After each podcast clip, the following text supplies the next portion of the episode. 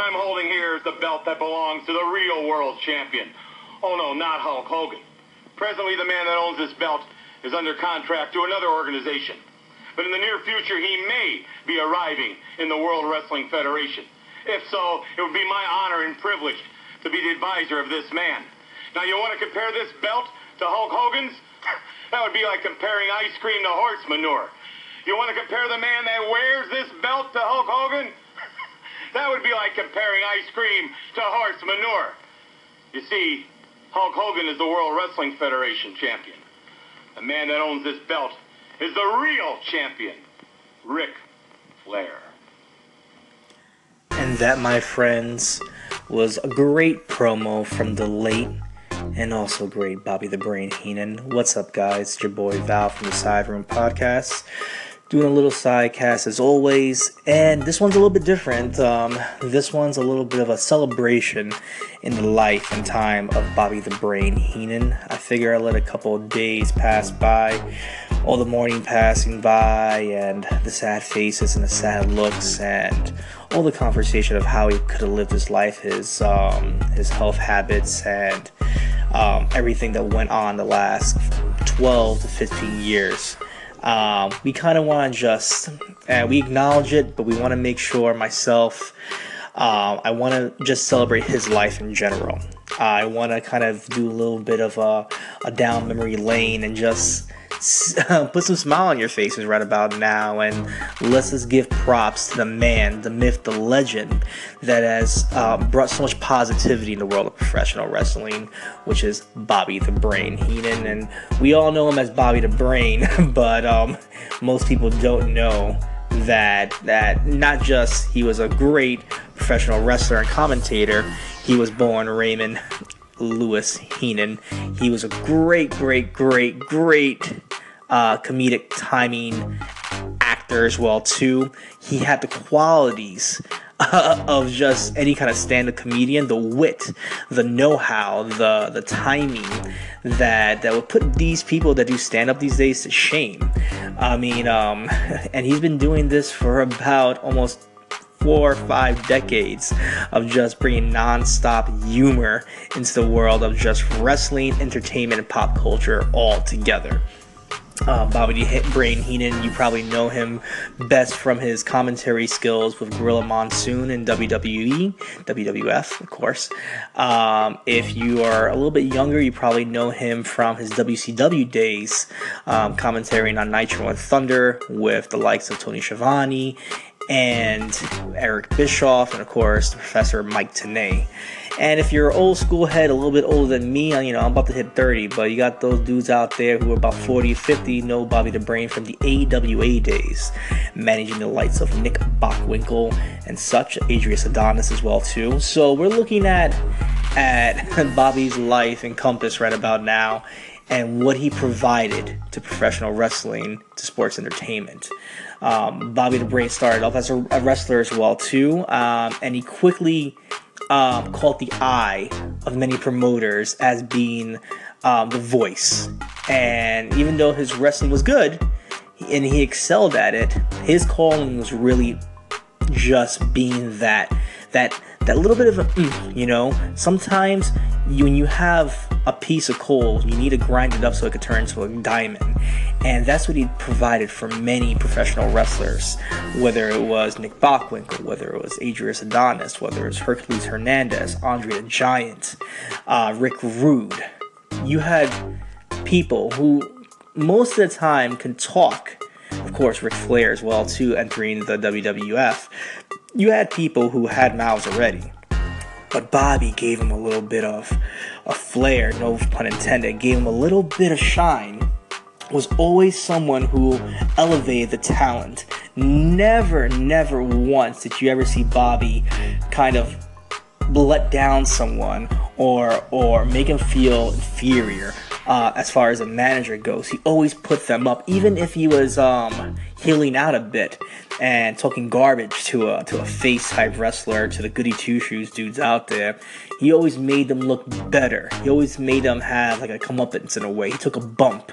Not a lot of managers these days or back then took bumps the way Bobby did. And half the reason why his health issues are the way they were was because of the bumps he did take to his neck. But like I said, we're not looking at that. We're looking at the positive points in his career. Me personally, um, I remember Bobby the most on his days of just doing pay per views and shows with Gorilla Monsoon. I believe that dynamic was great. I mean, Bobby and Gorilla just was the quintessential tag team in commentary. I mean, he did commentary with Vince and he did with Jesse Ventura as well too, but him and Gorilla just had comedic timing, especially with Gorilla with the "Will you stop?" and Bobby just grasping at that and just making fun of Gorilla of everything he said. I mean, you had times where where Gorilla will try to point out a match and he'll say something funny, he'll say something stupid just to keep um, Gorilla on his toes. Um, I remember looking back in those days when he was a manager, and one of my favorite times was when he was managing Andre the Giant. And in that point in time, these were Andre's last years, uh, his most pivotal years in a way of being a main event star. He already knew that his time was almost out the window, but he wanted that last big hurrah. And Bobby just, he, Andre didn't need it, but Bobby elevated him as a heel, as as a main force. I mean, give Hulk Hogan, Andre all their due, but without Bobby, WrestleMania 3 wouldn't have been what it was. Without Bobby being the hype man, the Don King, if you will, of professional wrestling. Um, I mean, you look at Bobby with the likes of Rick Rude, someone who didn't need heat whatsoever, who could talk, who had the look, who had the gimmick. Bobby elevated him. Um, you look at Ric Flair. Ric Flair, man, coming out of the NWA and WCW, multiple champion, um, the one of the best talkers in the business altogether. And Bobby just gave him that flair, that that shine that made uh, Ric Flair a bigger deal than he already was. How can you do that? You don't even have people these days in sports entertainment, in professional wrestling, that can give a pinky of that. I mean, you have the likes of Paul Heyman, and, and I guess in the indie scene, someone like Truth Martini, who's pretty funny as well too. Um, I look at people um, most of the time giving that that um, that edge like Theodore Long did back in the day, uh, like Mr. Sinister did back in the day as well too. You had managers that uh, Kevin Sullivan as well too um, that gave that that bit of a push, but not like Bobby. Bobby was in a league of his own. I mean, if we had to put like a Mount Rushmore, you would put like Bobby. I think you put Jimmy Hart up there. Um, I think if we wanted to put Paul Heyman up there for the current generation right about now, that'd be great. I think if you want to put in maybe I, I might get flagged for this, and I don't give a damn. Lou Albano as well too. I mean that those were great managers back in the day. I mean, come on now what, what, can you say about Bobby that was bad right about there? His commentary is great with Mike Tenay and Tony Schiavone on WCW. Even though those were his last days of commentary, uh, he he made what was a flat product in the last days of WCW more interesting. Uh, you had people like him tripping over words of Mexican wrestlers, which is horrible, but the time it kind of was funny looking back at it. Juventud Guerrero calling him juicy and things like that, um, mispronouncing what a Hurricanrana was. So seeing Bobby trip over things and still making it and making it and turn it into gold was great. Um, even in his later years, in 2004, um, given one of the best Hall of Fame speeches that WWE's ever produced. And I don't care if you don't agree with me on that, if you love Jake's performance, if you love Diamond Dallas Page's speech, if you love Nash's speech. Bobby gave a great speech, one of the best all-time speeches for the whole Fame. He set the bar. Um, even in WrestleMania 17, he he managed to commentate the the gimmick battle royal, made fun of Iron Sheik taking about almost an hour to get to the ring and taking bumps as well too. I mean, Bobby's tiny, which is perfect. Um, when you look at um, continuity, this is my favorite part about Bobby, and and this is what I love the most. He carried the hatred, and you can quote me on this. I don't care. From AWA all the way to WWF, all the way to WCW, the hatred of Hulk Hogan. From AWA, he was cursing the name of Hulk Hogan, saying he was a bum, he was a schmuck, until he went to WWF, where he set up uh, Hulk Hogan. All these enemies were Hercules Hernandez and Adrian Adonis, and you had him with um, the Heenan family, and of course Andre the Giant and Ric Flair, always trying to stack the odds against Hogan. You had him going to WCW and seeing through the goody two shoes persona of Hogan going to WCW and being the man who's gonna save WCW, ultimately betraying everybody, dropping the leg on Macho, and I don't give a fuck if I'm geeking out. If you don't like me geeking out, this is professional wrestling. We fucking love it, okay? Dropping the leg on Macho and shocking the world, turning heel, and Bobby just screaming in the background, I knew it, I knew it, we knew he was a bum, we knew he was a schmuck. Bobby was always on point. He always carried that with Hogan. And these days, we don't have continuity in wrestling.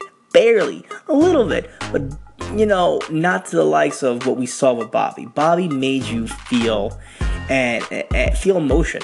Bobby made you feel, made you have that feeling that we all love, that we all grasp as fans for sports entertainment, professional wrestling. Uh, we want it, we want to feel that's real, and we all know it's fake. It's a novella, of course we do. You know, newsflash. We all know that. But at the same token, he made every single generation believe, and that is a rare thing in this world. So I give so much love and respect to a man who's brought me joy, who's brought me laughter, and ultimately brought me to tears when I found out he died uh, at the age of 70, uh, 72. Uh, it was heartbreaking, but um, his memory will always live on forever. His, his commentary will live on forever with Gorilla, and right now you're up there with him and you're having the best wrestling matches up there with Warrior, Macho, and Piper. You're you're seeing the classics happen up there, man. So big shout out to the Heenan family. Big shout out to Bobby the Brain Heenan. You've been an inspiration in my life. Um, you've been an inspiration to many other people in the world. And for me to you, you're one of the best, if not the best. Um, kind of want to do a little bit of sidebar we kind of want to keep it in the mix of professional wrestling. Seeing that we have a pay per view coming up this uh, Sunday, No Mercy, I figured maybe I'd give you a little bit of a preview what's going down. Just a fast one, nothing crazy. Um, just a little rundown what's happening in the world of professional wrestling. I'm, I'm definitely going to review it, or the Side Room podcast is going to review it. However, we do it, it's going to be reviewed no matter what. So don't give a fuck. I don't give a fuck. It's going to happen regardless. So, what we're looking at right here is the main event. I'll start from the top to the bottom because it's a weird card. I'm saying this as a fan. I'm enjoying the fact that on these B shows we're getting these A stars, if you want to call them that, this A amount of talent. I could see that uh, because of football season rolling up. Um, I know my boy International Lou you know, getting in the mood right now for some foosball. Um, because football seasons uh, run amok with Mondays and Sundays all taken um, taken over, we're seeing Vince in panic mode again, and it's always an interesting time of the year because Vince likes to throw the big guns and doesn't really care about the ramifications. So this year we're getting No Mercy B pay per view. Great name value to it. I always loved the name of No Mercy. Thought it was always a great name for a solid pay per view. Um, you're looking at the main event Brock Lesnar, who's Universal Champion. I hate that name for a title, by the way. The Universal Champion, who's going against Braun Strowman, who is one of the hottest, hottest, hottest stars Raw has to offer right about now. If not the WWE, his size, his stature, his his ability to go, what he does, even though he's still a little green on certain things, his ability to just show intensity. Um, we haven't seen in a long time. He had a, he's been having a great showing all year of classic matches with the Big Show, Reigns, Joe, Uh, he had that four way at SummerSlam where he had a great showing, just a positive reactions, destroying Lesnar half the match. So we're seeing this match unfold right about now. Um, it's been a couple of weeks of them going back and forth, and you know what? Um, I'm going to say Lesnar's going to take this match, only for the fact that I think Braun's still a little green on certain things. I think they want to build him up a little bit more, and I don't think they're going to pull the trigger quite yet this year. I think they're saving that, to salivating for that moment, but we're not going to get it just yet. I think they still have some plans for Brock before his contract ends. And um, either way, Strowman's going to probably have a great match, a short match, but it's going to make him look better um, than he did going in. I guarantee you that. So we go down the card, we're looking at Roman Reigns taking on John Cena. Like I said, another WrestleMania SummerSlam main event that we're getting on the B show, but fuck it, right?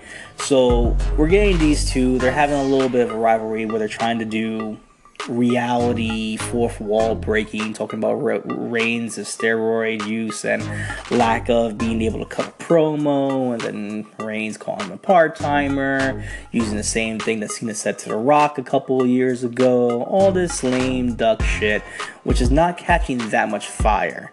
I think the match would be great. I think they'll both produce a great match. I think it's going to be a little fugazi when it comes to the finish. Maybe a run in, maybe something happening where it's not a clear cut winner. I do see Reigns going over in some way, only for the fact that Cena's supposed to be doing this Bumblebee Transformer movie. It's going to be out of commission for a long time. Well, not a long time, but maybe all the way to Rumble. So if that's the case, we're seeing Reigns go over. Probably Fugazi though. I'm gonna say that. Quote me, but I'm gonna say you know quote me. Fuck it. It's gonna be Fugazi. So we go down the line again. We're having a weird fatal five-way match for the women's title. Um, we're having the original plan was for Sasha Banks to take on Nia Jax to take on uh, Emma, who I love that's in this match because I don't think she gets enough credit, guys. Um, see her shit. Emma's fun. She's a great character. Love it. Um, and of course, we're having Alexa Bliss as champion. But with the new addition of Bayley coming back from injury, it seems like that the pay per view structured where they have their set matches and they couldn't afford giving the time for another women's match. So they decided to put all the main chicks in one match here. I don't really like this because when it comes to these kind of matches, always a spot fest. Whoever does the best move in about five minutes or so, who counters the best move, big spot, big spot, big spot, no story, winner. Uh, that's what I'm predicting right about now. Uh, it's probably to go about maybe 10 minutes with a whole bunch of big spots and maybe a girl to get lost in a shovel. I kind of think that Emma's to be lost in a shuffle, unfortunately. Um, but I see Alexa Bliss, Bliss Little Miss Bliss coming on top in this match. So, um, yeah, not really much to say about that. I love the woman, but I think this match is to be rushed, unfortunately.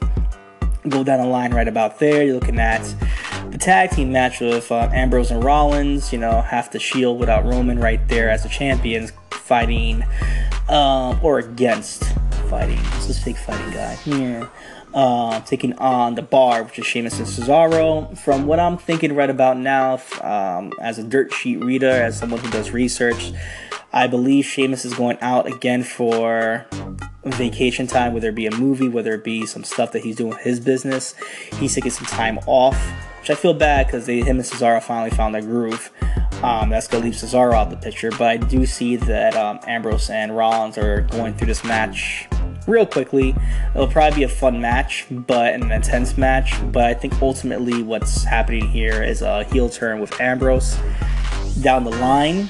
Not now, but I think the seeds are going to be set either this pay per view or Survivor Series. So stay tuned for that. Uh, if we're going down the line from there, we're having Jason Jordan with his horrible angle angle, no pun intended, um, trying to obtain the Intercontinental title from the Miz. Um, it'll be a fun match. I think Jordan's getting over with his wrestling more than the angle of being Kurt Angle's son. Which is a horrible, horrible, horrible gimmick they're putting on him right about now. But ultimately, I think I'm also seeing a heel turn with him, trying to maybe get a match with Kurt later down the line. Let's see how far this goes. Maybe it's a Mania, maybe it's a SummerSlam next year if they keep on going, or they just might pull the trigger for Royal Rumble. We'll see what happens. Um, I do see Jordan winning this match. I'd see it being a decent match. I think they'll continue the feud to go on for about maybe I want to say a month or so. You know, maybe they'll go to Survivor Series and and then December pay per view call the day.